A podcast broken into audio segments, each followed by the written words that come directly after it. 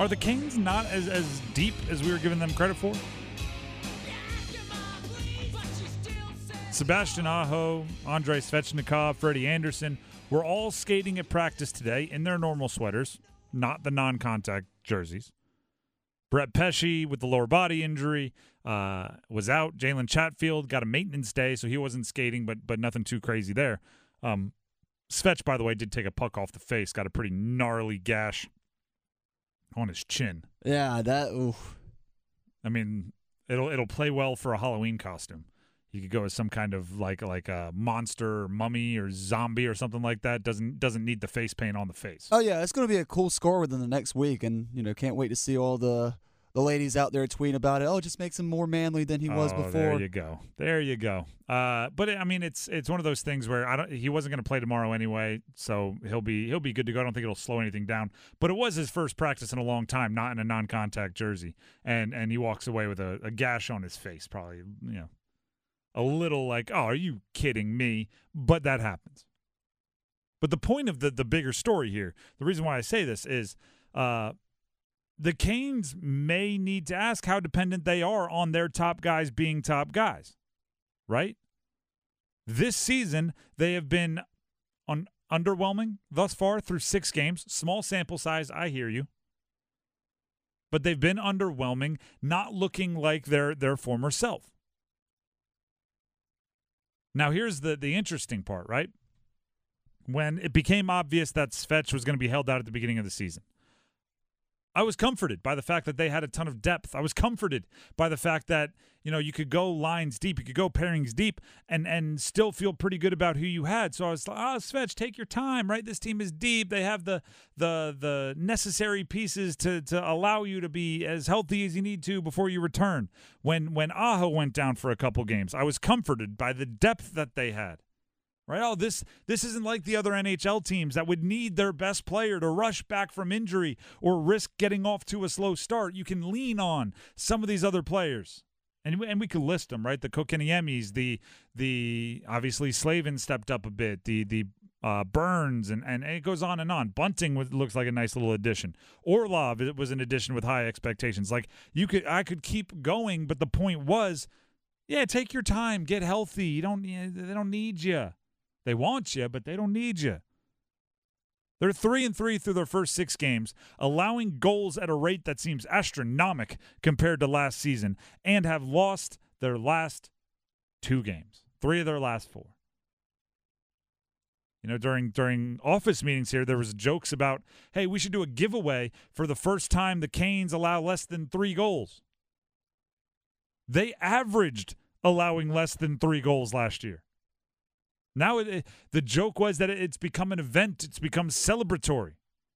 That used to be the average. That used to be if it was above, it was like two and a half goals per game essentially a season ago. Three would have been you're playing worse than your average. Now it's hey, if they allow less than three, let's throw a party. Let's give something away. Now this next part is not necessarily an insult, but it might be a fact. They might need their stars. Now, most NHL teams are that way, right? If your best player and your third or fourth best player, depending on where you want to put Svetch with all his injury histories, but I think Aho is their best player, and I think Svetch is right there in the top handful. If those guys are missing time, maybe the Canes aren't as deep as we thought they were. The Canes seem to be built with the depth and the the like uh you know let's hold hands and sing kumbaya. Everybody makes a contribution. The the the individual is not greater than the sum of the parts of whatever the coaching cliche is. But maybe maybe they are more like the other teams than we thought. Maybe they still might need their stars. And I hear you right? Svetch and they don't play defense. But they kind of do. First of all you're not getting on the ice if you don't play some form of defense for Rod Brind'Amour right? You you have to play two-way hockey but it, it could also just be uh, great decision making. How many times this year have we seen one bad decision, like on the attacking side of the ice, right, where where uh, it's a it's a ill-advised pass, it's a shot that shouldn't have been taken, it's it's you know one too many touches, whatever it is, and all of a sudden the puck's going the other way, rush offense for for the the opponent. I, I, I talk about it in basketball all the time, but it's very obvious these roles are played by Aho and Svetch uh, for, for the Canes when healthy. When the opposing team, this is my basketball analogy, when the opposing team scores eight straight points, right? When when the opposing team in basketball knocks down two threes and gets a fast break layup, and you call your timeout to end the run, what player are you giving the ball to coming out of the timeout? That's your your your bread and butter, right? That's where your Hall of Famers come in. That's the difference between making $50 million a year in the NBA and making $12 million a year in the NBA. It's very obvious now that when the opposing team gets something going, right? Two good uh, looks, right? They, they get two looks, and heck, one hits the post, and maybe the other is an incredible save by, by Freddie. Either way, when they're starting, starting to feel it, who do you give the puck to to get the momentum back on your side? It appears as if the Canes – version of that isn't out there right now. And and I get like trust me, Brady Skjei's put up points. Slavin has put up points. They're near the top point scorers, which is great, right? Defenders, defensemen getting up there and getting involved. But they've needed every one of those points. Uh, right, a season ago, I loved that that the the Canes led the league in points from the, their defense. Right, the, they led the league in defenseman points and goals, I should say. I love that. But I love it even more when you don't need it, right? When the forwards, when the when the centers, the wingers, when they can score the goals, and then you get one from from Slavin or Skjei or whoever it is, Burns, and you go, "Hey, what a nice surprise!" Not when it's like we desperately need these guys to score, or else we're not going to be able to keep up. That's where it becomes an issue. Again, this is not an insult, more of an observation. Maybe they aren't as as the strength is the the the entire group. Maybe there is like, hey, we need our top guys to not only play, we need our top guys to play well. Let's hear let's hear from Rod Brind'Amour uh, following the most recent loss to Colorado, part of their road swing, which is coming to a close. Uh, but but here's Rod Brind'Amour on the overall takeaway from the the Avalanche game. It was a tough game because I felt like we were doing pretty good, doing some good things. It just you know obviously special teams just ate us up and. Um, you know, so we're in one. I mean, it's not like we are giving up a ton, but just every time they had that opportunity, man, they put it in the bag of the net, and that's that's what a great team does. I'm not accusing Rod of lying. I think he was withholding some of the truth there. I think he's pretty darn frustrated. I don't think it's like, oh, we were doing some good things. I don't think that's in his DNA to say six goals, like, oh, we were doing special teams, oh, or not not really getting it done. I, I think he is somebody that understands coach speak and understands talking to the media and then understands the different message to be sent behind closed doors. It's just like you mentioned on Friday. Sometimes it feels like we need a translator for, ang- for coach talk. An anger translator, coach speak translator. Right? Something where you can you can enter in what Rod said and get out what he was thinking. Because I just I can't imagine a coach with his system, his background, his history as both a player and a coach is looking at, at you know back to back games where they allowed seven and six goals and and is saying like oh you know we've done some good things and we need we need to just improve on these. Goodness gracious, he's not that. I would say uh, uh, the standard is higher for a Rod Brind'Amour coach team. Here's more from from coach on which goals were a killer for them in that Colorado game. The shorthanded is, is a killer. You know, the, really the one at the end of the first is a killer. We get our helmet ripped off. I mean, that, there's a lot of things that could have went a little bit differently uh, in this game, but you got to give that team credit. I mean, they got they're world class players. They're world class, like as elite as you can have, and uh, they're special. This is this is one of the, the tough conversations that that happens across all of sports, right? Yes, some of those goals come in in fluky circumstance, right? The helmet ripped off, coming in fluky, the the shorthanded goal where you, you really make a bad decision. Like those those they're a bit fluky. But the thing is, like flukes happen every year, right? By the na- like the, the nature of a fluke is like you can't predict it, kind of comes out of nowhere, right? Maybe it's a bad call, maybe it's a lucky break. But last year, when you gave up two and a half goals per game, flukes were taking place too right? You can't say over whatever it is an 82 game schedule that that uh that oh last year we didn't have any flukes and now 6 games into this one we've had a bunch of them. We I talk about this with interceptions all the time. Right? It's oh, that interception was was tipped at the line. That interception bounced off the receiver's hands. That interception, the defensive player, the defensive player made a great play. That interception was because of the wind. It's like, yeah, I get it, right? And as a former quarterback, trust me, there's no excuse that I haven't made. But at the same time, the good quarterbacks throw less interceptions and their balls get tipped to the line occasionally. Their receivers don't catch everything. The wind doesn't not affect their passes. The great quarterbacks don't throw a ton of interceptions. The great defenses in, in the NHL don't allow a lot of goals.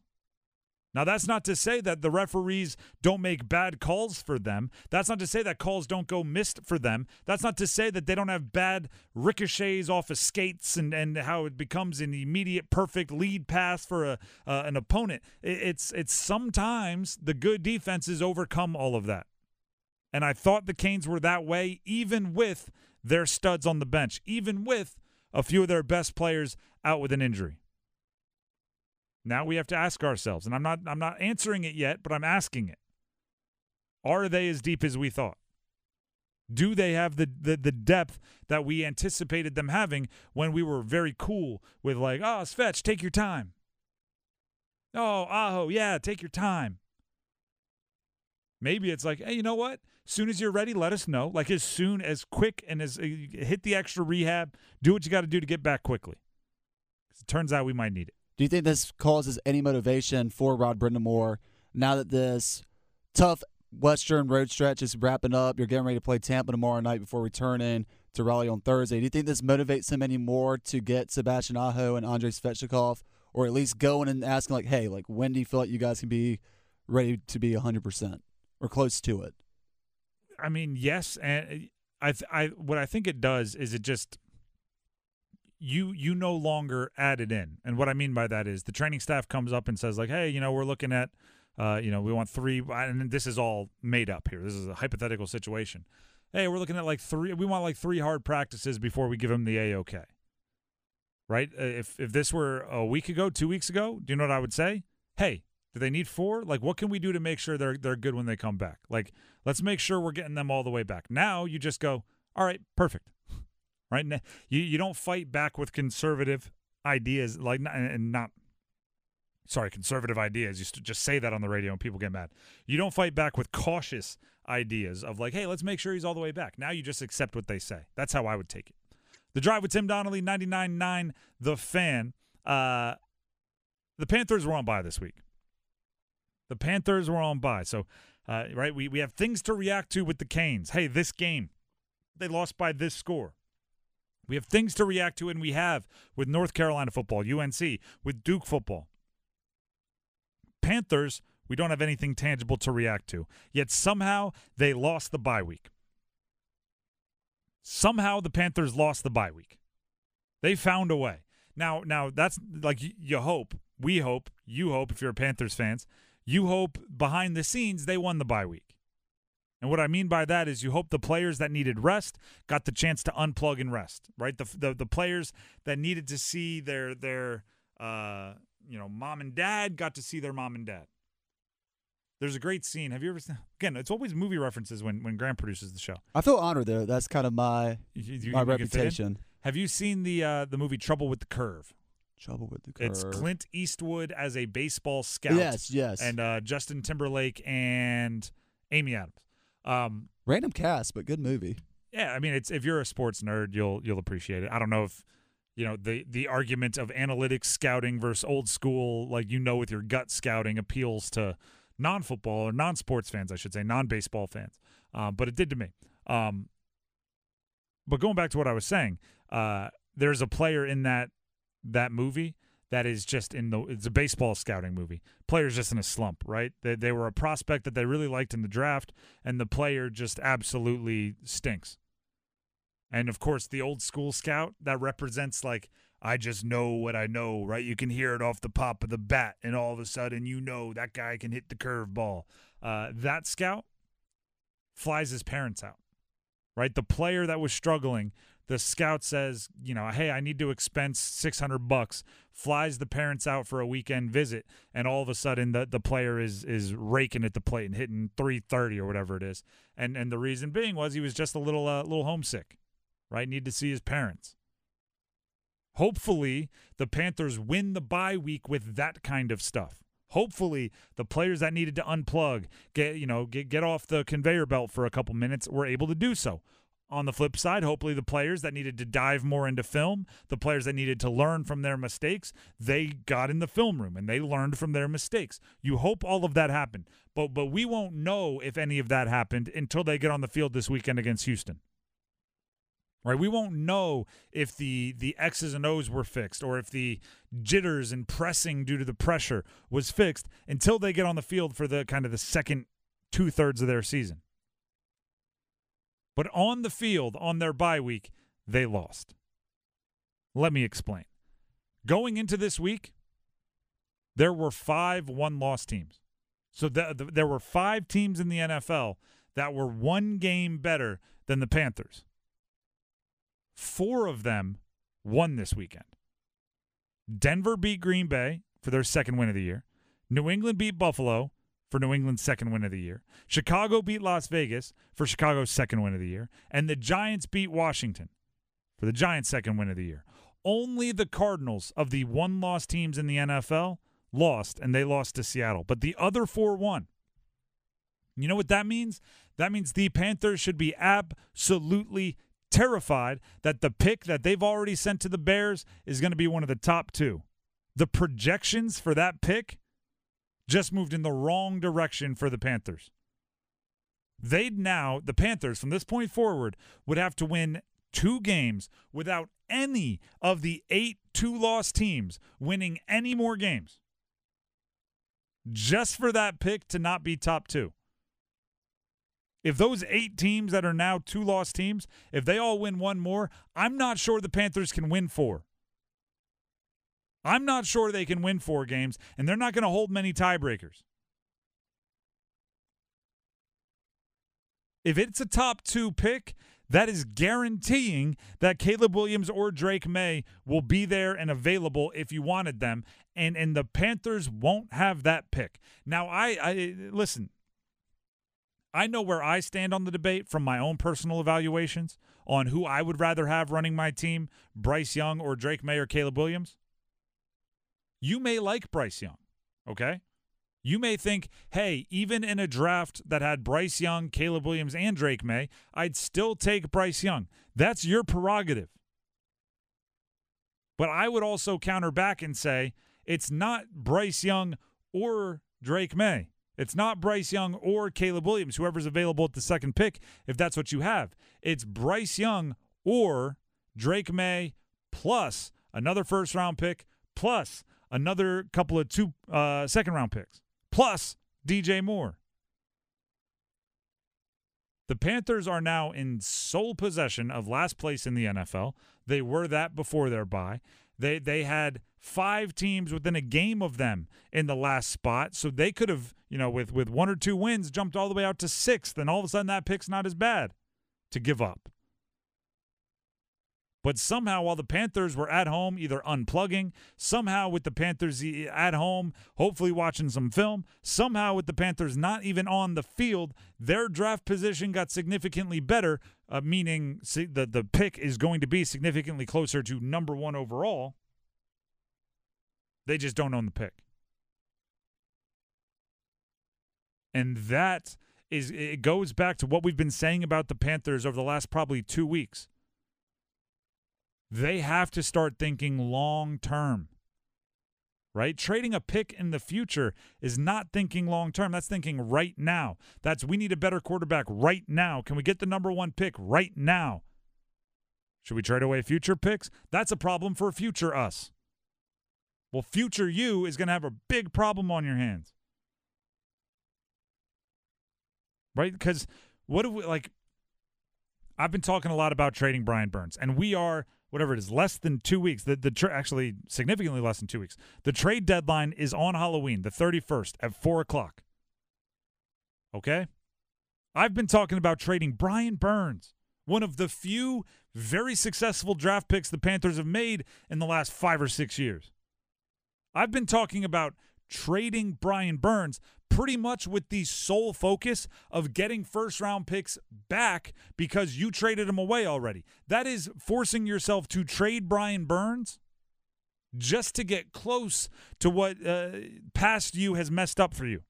Right? Because now you're a team that's near the bottom of the draft. You don't have a first round pick. That's a problem. So you have to basically, you know, sacrifice the future football playing ability of Brian Burns just to get back to neutral.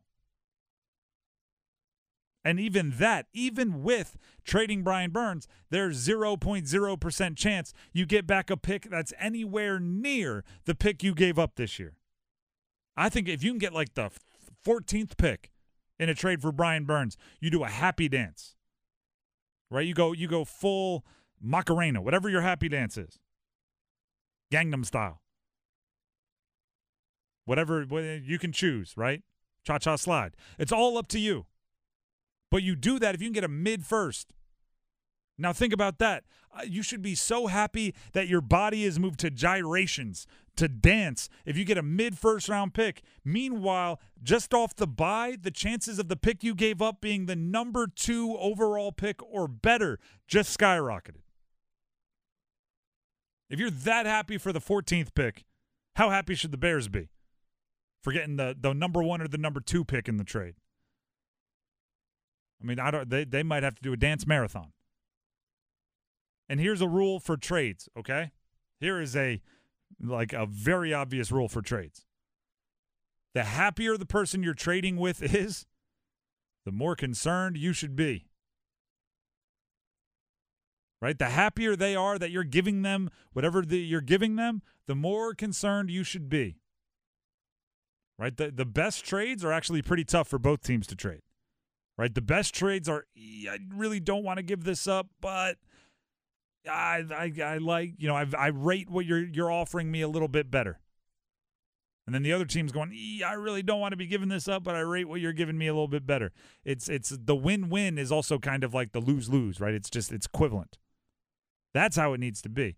Right now the Bears are dancing and the Panthers are scared. How do you think that trade went? The Bears are dancing, the Panthers are scared. And the Bears every week are just getting more and more confirmation that that pick's going to be high. Chicago, by the way, was one of the one loss teams that won this weekend.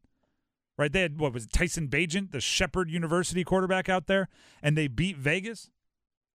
There's a there's a, a world where they would be furious that they won that game.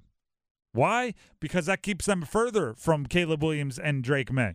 But not anymore. Now they're happy because they can go try to win knowing Carolina is going to give them their pick that gets them their quarterback if they want to move on from from Fields. Panthers fans. Brutal. Hurts. Not Jalen Hurts. you wish. You very much wish.